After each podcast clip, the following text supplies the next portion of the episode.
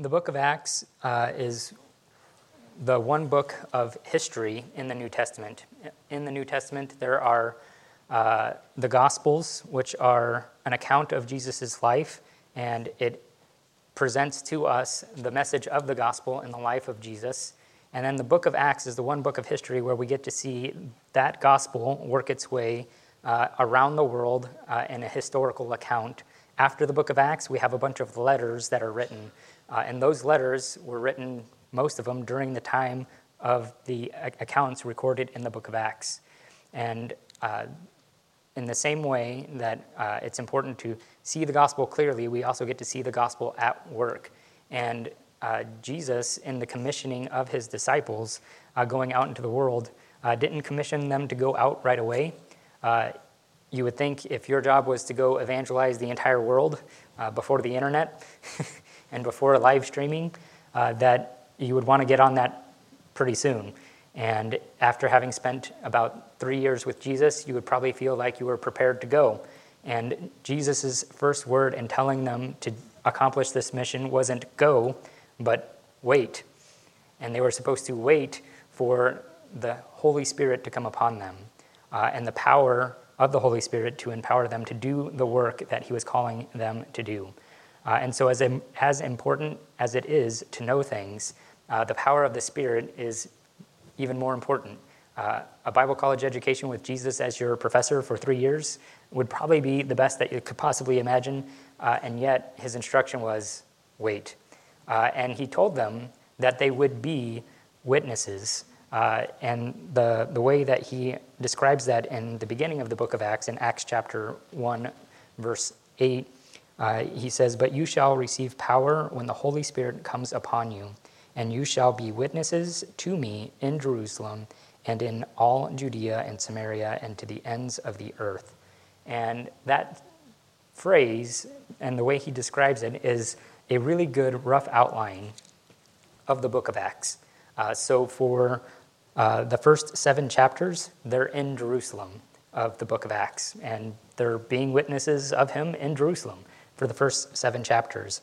Uh, chapters 8 and 9, they go to Judea and Samaria, and the gospel goes there. And Acts chapter 10, the chapter we're in, is the next uh, hinge chapter. It's a, a, starting a new chapter, if you would, in uh, the book of Acts from chapter 10 all the way through. It's beginning to go t- to the ends of the earth. And they knew that, they had heard that.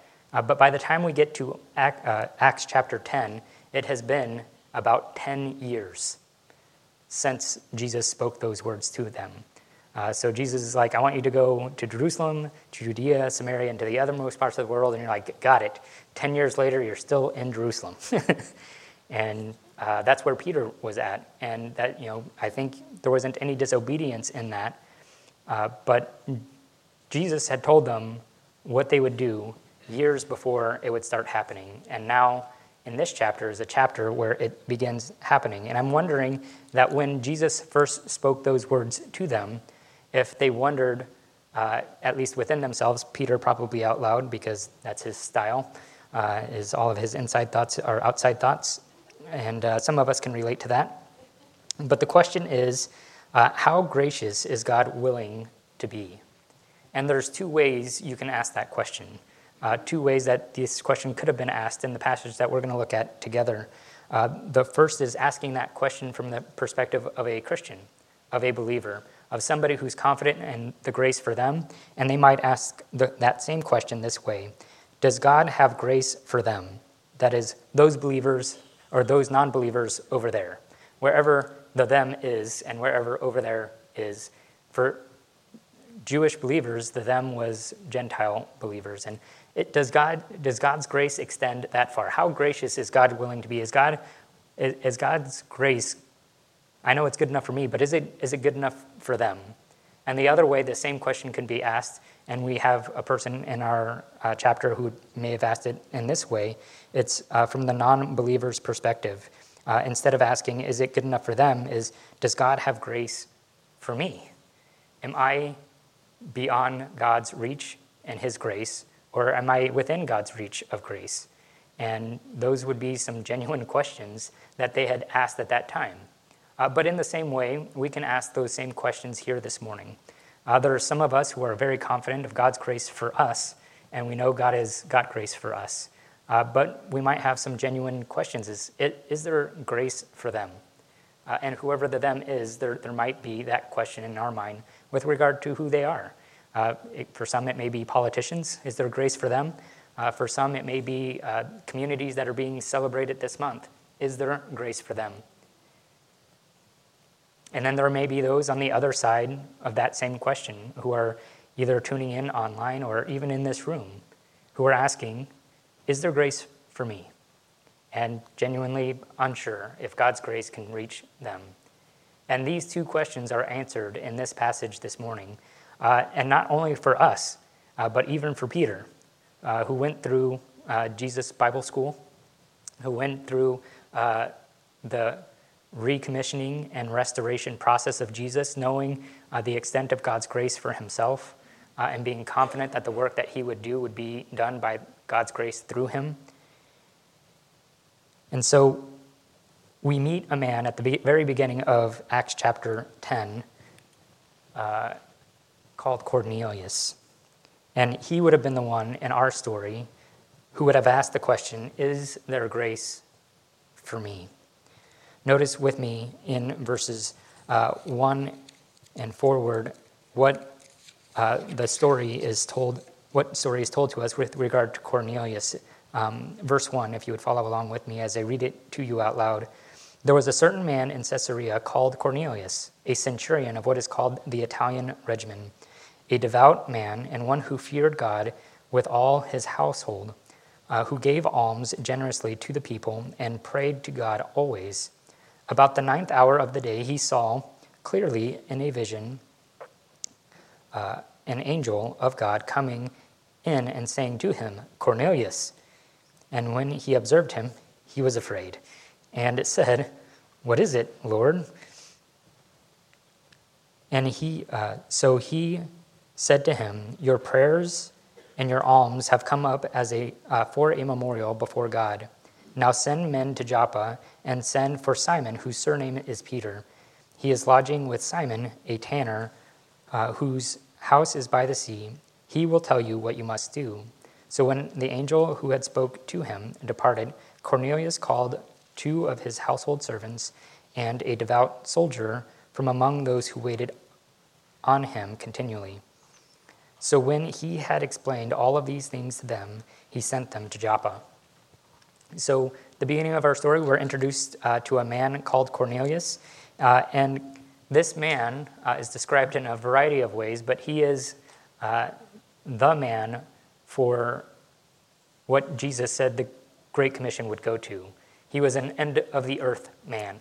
Uh, and what I mean by that is he was a centurion, uh, he was a Roman Gentile, and not just a regular scum of the earth Gentile, but the, the kind that was actively implementing uh, the occupation of Jerusalem, and uh, in not just Jerusalem, but in all of Israel. Uh, and we don't know what that's like experientially, uh, but it would be like if uh, we were Americans, but we were being occupied by China or occupied by um, some other world power. And even though we might be free, there was always a continual reminder of we're not as free as we could be, and it's because of them. And he was one of the them.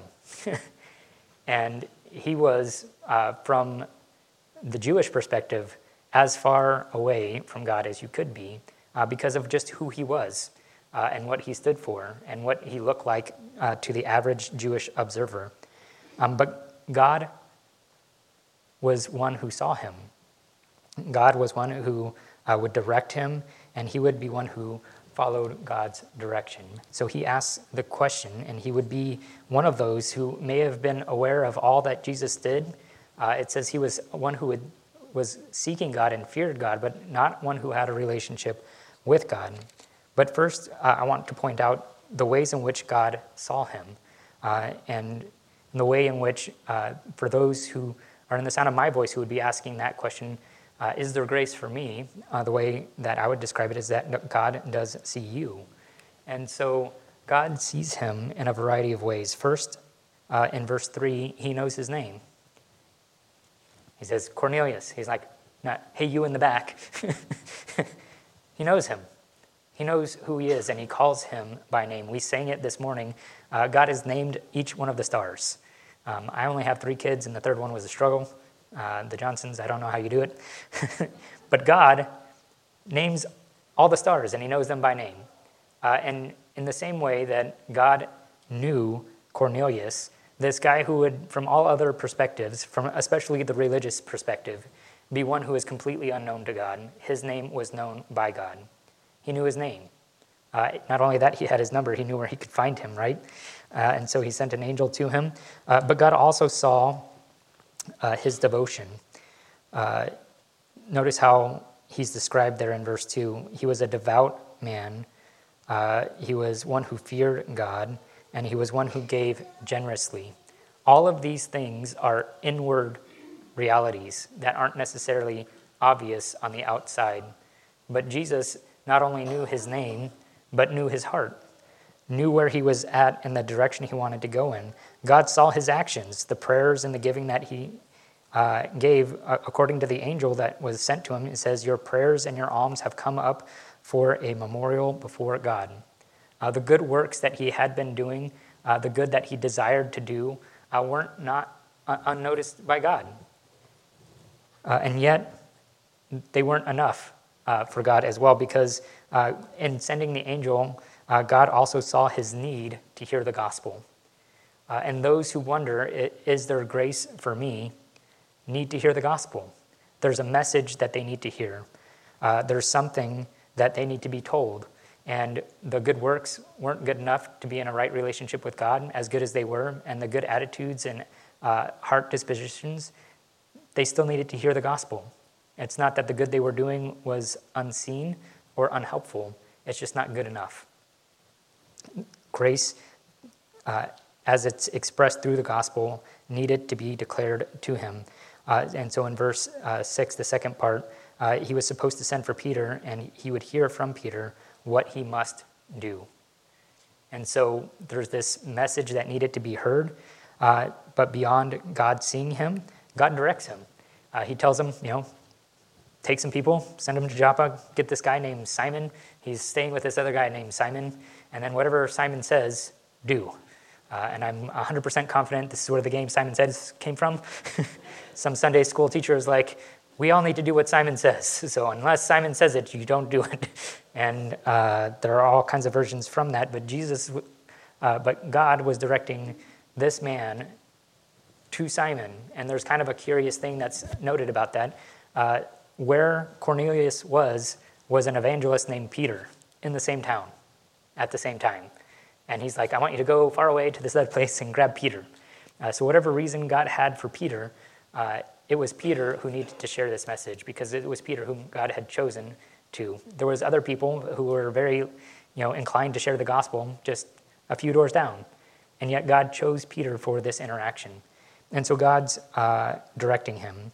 Uh, and this man Cornelius, he follows God's direction. Um, very simply, uh, he called his men together. He explains what's going on, uh, and he sends them. He's like, "This is, you know, go and do this thing." But he's uh, immediately, right away, obedient to what God has asked him to do. Uh, and it's interesting to me that uh, this story could have been much shorter. He could have just sent the angel, explained the gospel, end of story. But that's not what God was doing, because what God is doing is more than just sharing the gospel with somebody who needs to hear it. Uh, there's a work that God is doing on both ends. He's going to show and he's going to answer those two questions we asked at the very beginning. Is there grace for them? Was a question that was still in Peter's mind, and that's what we see in our next point is Peter might be wondering what Jesus meant when he said, Go to the ends of the earth. He's like, You mean to all of the Jews at the ends of the earth? That's certainly what he meant. There was a uh, a dispersion of the Jews going everywhere. Uh, and he's like, the Jews over there and the Jews over there. Uh, it, you know, grace for all of those, you know, uh, Gentile living, uh, living with Gentile Jews. Um, what did what did Jesus mean by to the ends of the earth you will be witnesses? And so the question he might be asking, or the question we might ask for those of us who are confident in God's grace, uh, as we look at the world around us, asking the question, is there grace for them? And we read it together this morning, verses uh, 9 through 16, where uh, God uses a very natural circumstance to communicate in a very supernatural way. Uh, if I preach long enough, you will also have this uh, experience. You'll be hungry for lunch. and Peter had the very uh, natural desire for food, uh, and he went up on the roof, and now it's like the equivalent of our back porches in their day, and uh, was praying at a time that most Jewish people prayed. So he was still observing some Jewish practices of praying at a particular time, and he went up to pray while they were preparing lunch. And as they were preparing lunch, he has this really weird experience. It says that he, fall, he fell into a trance and that uh, he had this vision of this sheet coming down from heaven, and it had all of these unclean animals that Jewish people weren't supposed to eat in it. And the voice from heaven said, Rise, Peter, kill and eat. And Peter said something that you should never say, but that's, you know, Peter. He says all those things that we should never say. That's why we love Peter. We can identify with him. Uh, he says, No, Lord. And you can say one of those or the other one of those, just not both of those. You can say, No, no, buddy, or no, friend, or uh, I don't think so, pal. But you, you can't say, No, Lord. You can say, Yes, Lord, but you, you can't say both of those. Um, but I think he was very confused in that moment, and it came out that way, uh, where he had a, a no Lord moment because he's like, I've never eaten anything common or unclean. And the response that the Lord gave him was uh, the way that he had been trained to see some things needed retraining. Uh, the, the standing that he had before the Lord uh, wasn't based on what he ate and he thought it was. His standing before the Lord wasn't based on what he ate or did not eat. Uh, and when he looked at it, uh, he's like, I can't do that and be in a good relationship with you, Lord. Uh, there's years and years and hundreds and hundreds of years of animosity built up between the Jewish people and the Gentile people. There was a lot of things they couldn't do, but eating their food was one of them. And the Lord told him, What I have cleansed, you must not call common or unclean. And he was very confused by that. But the way that the Lord sees things uh, is different than how we see things. And by we, I don't mean lost people, I mean people in a right relationship with the Lord. We don't see things as the Lord sees things. Uh, and even Peter, who is a sent out apostle, who's been preaching the gospel now for 10 years, uh, needed his perspective adjusted. Uh, Samuel, the prophet, uh, was sent out to anoint the second king of Israel. He had anointed the first king, the, the people's king, and now he was about to go out anoint the, the king that the Lord had chosen. And he goes to a man's house. Uh, the man has uh, all of these sons, and he's like, Hey, bring your sons in here. The Lord has called me to anoint one of them king. And so the dad's like, Come on, boys uh, has him in there, and Samuel sees the first one, and he's like, Surely the Lord's anointed. He's tall, he's rugged, he's good looking. Like, that's, that's a king if I've ever saw one. And the Lord was like, No. God doesn't see things like you see things, He sees the heart. And in fact, he didn't even see things as the dad saw things, because the dad invited all of his sons except for the youngest, the one who God wanted to anoint. Uh, and so, even fathers, even prophets, even Peter needed their vision corrected. How they saw things wasn't how God saw things. And God was using this experience in Peter's life to teach Peter and to ans- answer the question Peter may have had in his mind is there grace for that? Is there grace for them? And so he's still, like, we're going to read, and the, the, the thing that's going on in Peter all the way up until the end of the story is he's getting it, but he's not getting it. He's getting it a little bit more, but he still doesn't get it. he's getting it a little bit more, and then he finally gets it. Um, and, but this is the very first time that the Lord is speaking to him. Um, but this is an important piece that the Lord does. Uh, the Lord works on both ends. Uh, when the Lord is at work, uh, the Lord is at work on, on both ends of a, of a situation.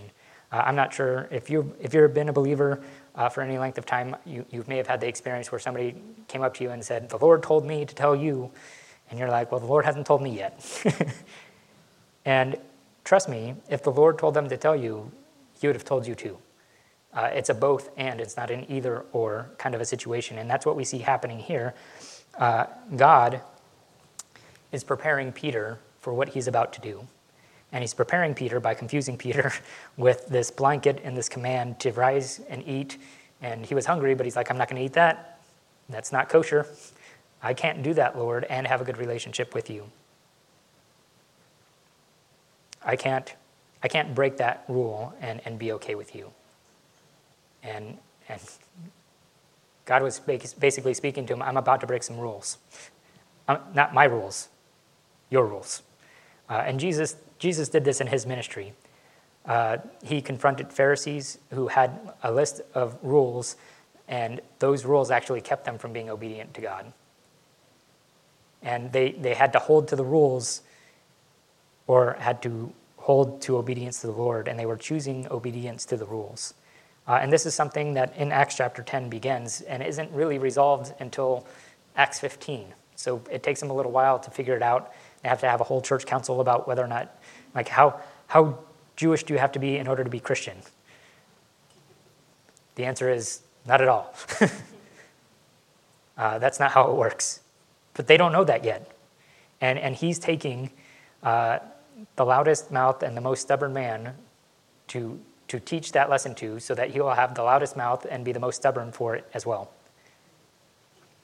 But God's preparing him. He's preparing him how he spoke to him uh, in a trance and through a vision. He's preparing him in uh, what he showed him, uh, the very first instance of pigs in a blanket that is mentioned in Scripture.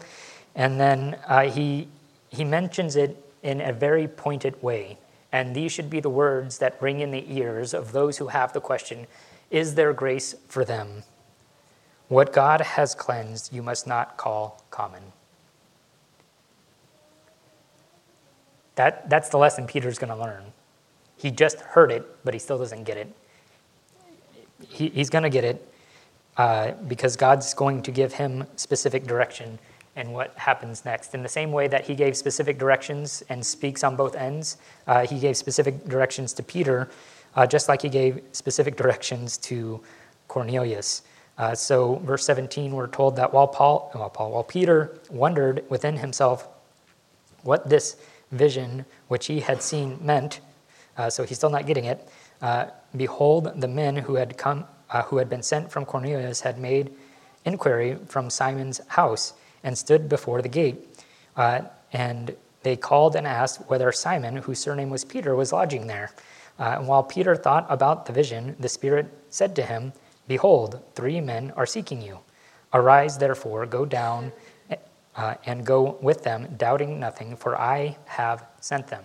So Peter's instruction is more progressive. Um, I'm not sure uh, if it's because his attention span is more like mine, where you, you just got to give one step at a time before you can get. You can't give them all the directions at the same time, otherwise you're just gonna have to repeat the next step anyway. And so uh, he's wondering, what does this vision mean? And then as he's wondering that, there's these Gentiles at the gate, and they're like, hey, is this Simon's house? They're like, yeah. And they're like, is Simon Peter here? I'm like, yes.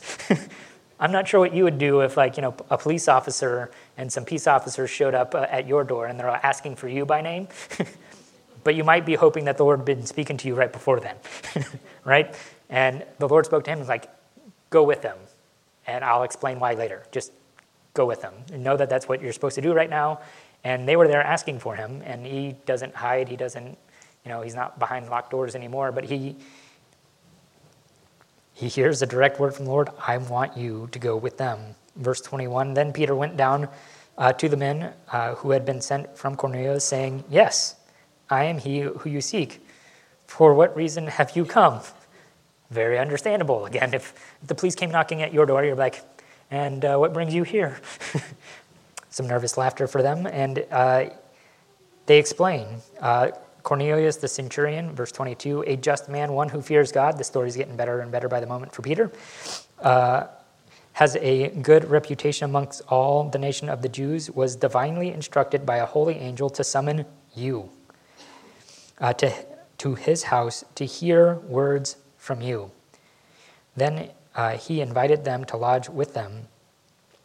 Uh, on the next day, Peter went away with them, and some of the brethren uh, from Joppa accompanied him.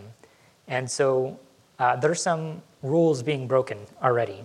Uh, even uh, before these Gentiles lodge with them, Peter is staying with Simon the tanner.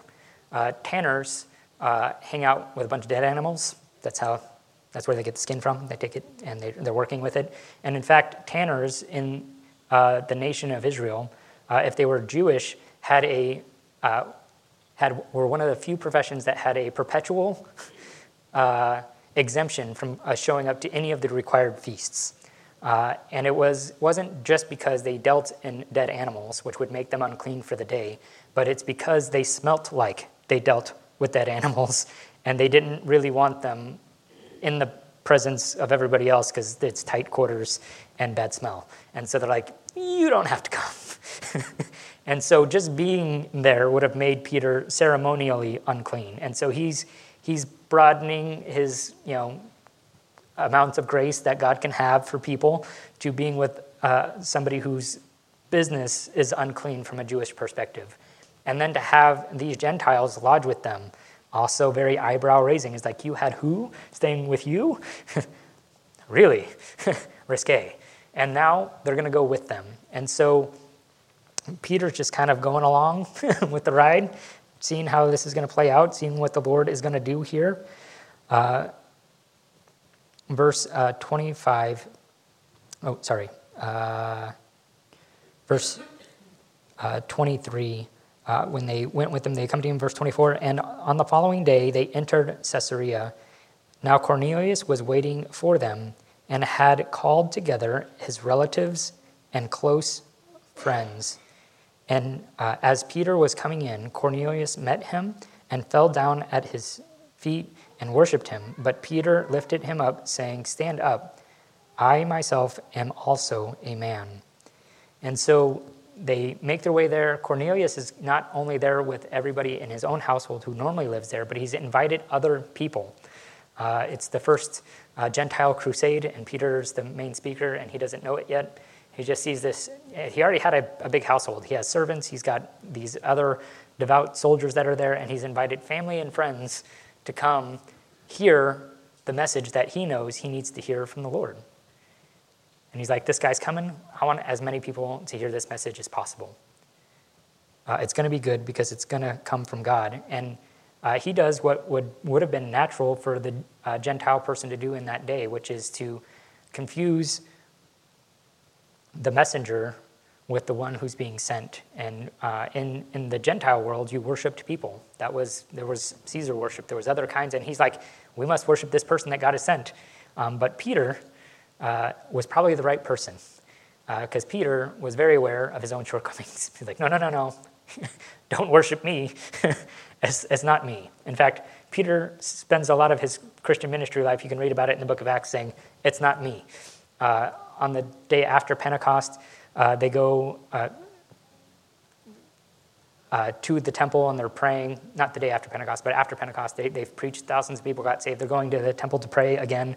This guy who's lame gets healed um, through Peter. Uh, he, he's like, Silver and gold have I none, but what I, such as I do have, I give to you. Rise up and walk. And he's the, the and all the people are like looking at him like, Are you Jesus? like, I'm not Jesus. Why are you looking at me like I did this?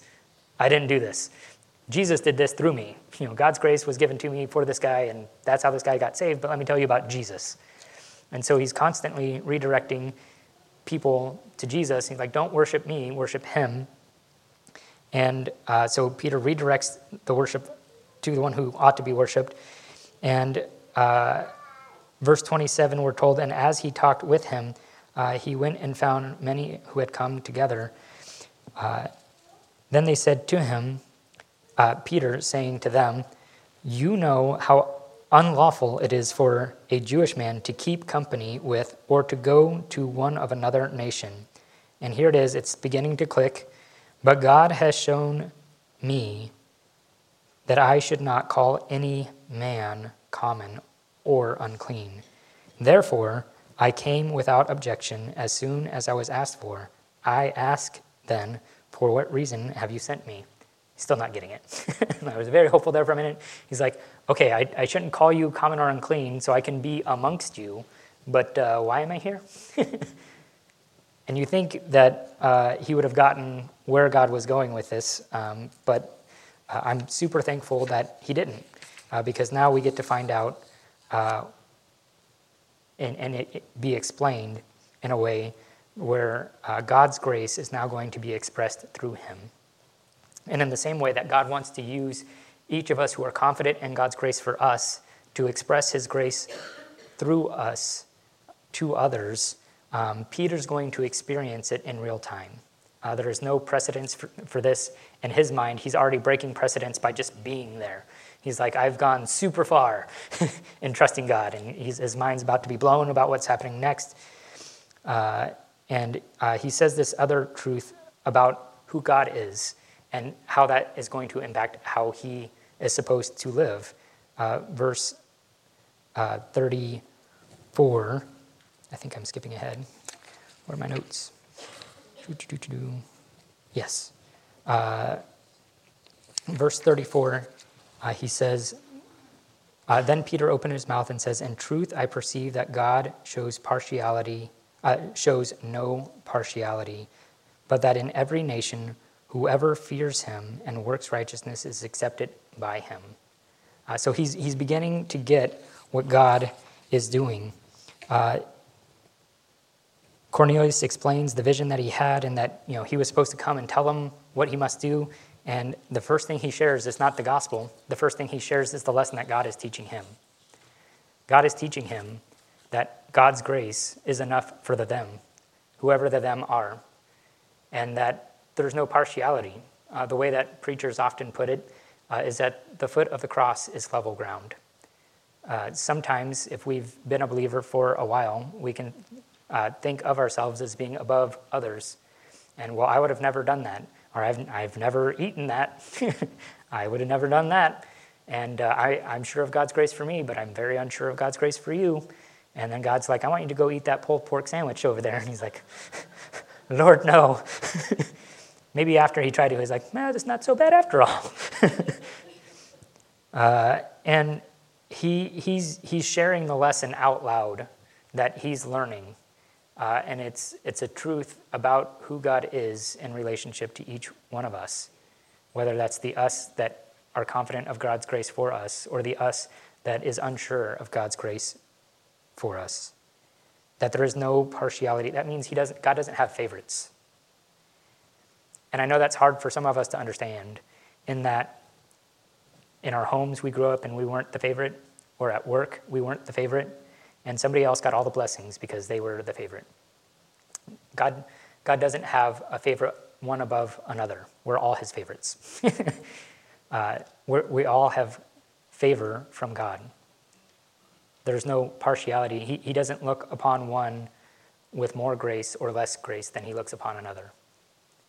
And this is what Peter is saying when he says, God shows no partiality. Peter perceives that God's grace is for all. Uh, verse 35 But in every nation, whoever calls upon, uh, whoever fears him and works uh, righteousness is, is accepted by him. Then Peter shares the good news of God's grace for all because he, he got it, but he still needs to share it, right? That's why he's there to do what Simon says. Uh, verse 36 and 37 The word which God sent to the children of Israel, preaching peace through Jesus Christ. He is Lord of all. That uh, that word you know, which was proclaimed through uh, throughout all Judea and uh, began from Galilee after the baptism of John was preached, how God anointed Jesus of Nazareth with the Holy Spirit and with power, who went about doing good and healing all those who were oppressed uh, by the devil, for God was with him. And we are witnesses of all things which he did, both in the land of the Jews and in Jerusalem, whom they killed by hanging on a tree. Him God raised up on the third day and showed him openly, uh, not to uh, not to all the people, but to witnesses chosen before by God, even to us who ate and drank with him after he rose from the dead. And he commanded us to preach to the people and to testify that he is uh, that it is he who was ordained by God to be judge of the living and the dead. To him all the prophets witness through uh, his name. Whoever believes in him will receive the remission of sins. This was a message that he was very comfortable preaching because he had been preaching it for 10 years. This gospel presentation was rote in that he had said it again and again and again. I am a witness of the resurrection of Jesus. I am a witness of the miracles which he did, of the gracious words with which he spoke. And I'm not the only witness. The prophets of the Old Testament prophesied everything that he would do and all of these things, that he's going to be the judge of all of the earth, and that there is remission of sins for everyone who believes in his name, but that everyone, up until this moment, was everyone who was Jewish. Up until this moment, it was everyone of us. And now it was everyone of them that he was presenting it to. And I'm not sure if he was thinking about it that way, but as it was coming out of his mouth, uh, something wild happened. So we've looked at Cornelius, we've looked at Peter. Now we're going to look at God and what he's doing in this story. Uh, and the Lord, God has grace for everyone and expresses it through his people. The gospel has just been proclaimed, and there's a bunch of people there who want to live lives who are pre- pleasing to God. They had called him there to tell him these things, and he's like just sharing the gospel. Uh, but I, I kind of feel like it was a gospel presentation with the same anticipation that Jonah had. Jonah proclaimed a gospel. the judge of all the earth, he's coming, he's going to destroy you. in, in Peter's day, there were rabbis who taught that the only reason why God made Gentiles was so that there would be something to burn in hell. Jonah, when he went to Nineveh, finally, God's going to judge you. I'm going to go over there and watch. but just like the people of Nineveh, the people that were gathered before Peter, weren't people who were eager to live their lives their way and they didn't care if there was hell to pay. They were people who were eager to live God's way and were waiting for the prophet of God, for the preacher of the gospel to come tell them about the possibility of repentance. Jonah was bummed when the people repented because he knew God. He's like, God, I knew you were merciful and gracious and abounding and all. And like, I, I just knew you would be gracious to them, and I'm upset about that.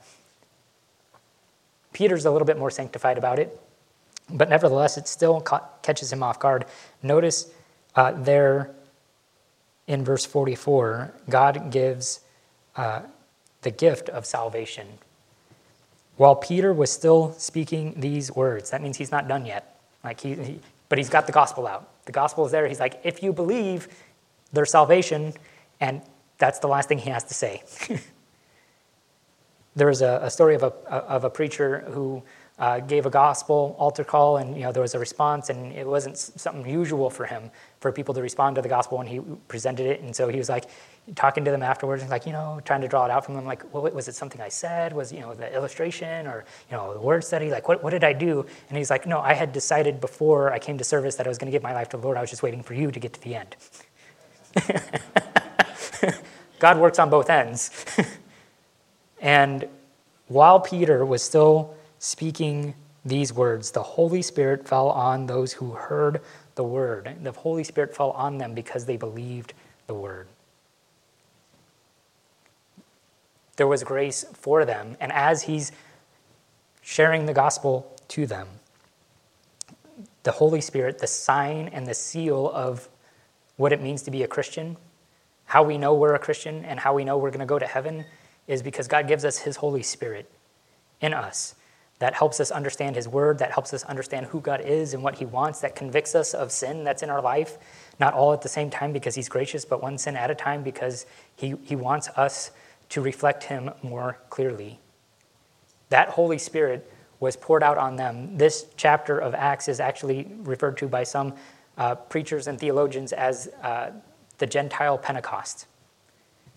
The Spirit came in Acts chapter 2 on a bunch of Jewish people, uh, but now the Spirit's falling in similar ways on Gentiles. The Holy Spirit fell on those who heard the word, verse 45, and those of the circumcision who believed were astonished. And Peter and those who were with him were amazed by God's grace for others. It, it, it, blew them away.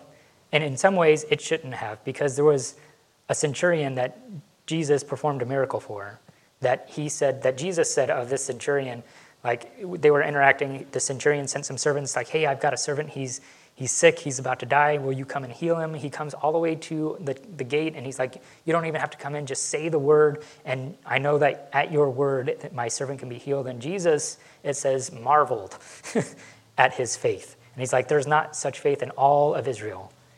And it's coming from a centurion during Jesus' time. Peter was there for that. Now Peter's here again with another centurion. And he his household, his friends, his family, as many people as could gather together to hear it, are now being saved right before his eyes. And it was obvious to them that they were saved because the Holy Spirit had been poured out on them. They had received the gift of the Spirit, according to verse 47. But Peter, with all of those with them, notice again there in verse 45, they were astonished because the gift of the Holy Spirit had been poured out on the Gentiles also.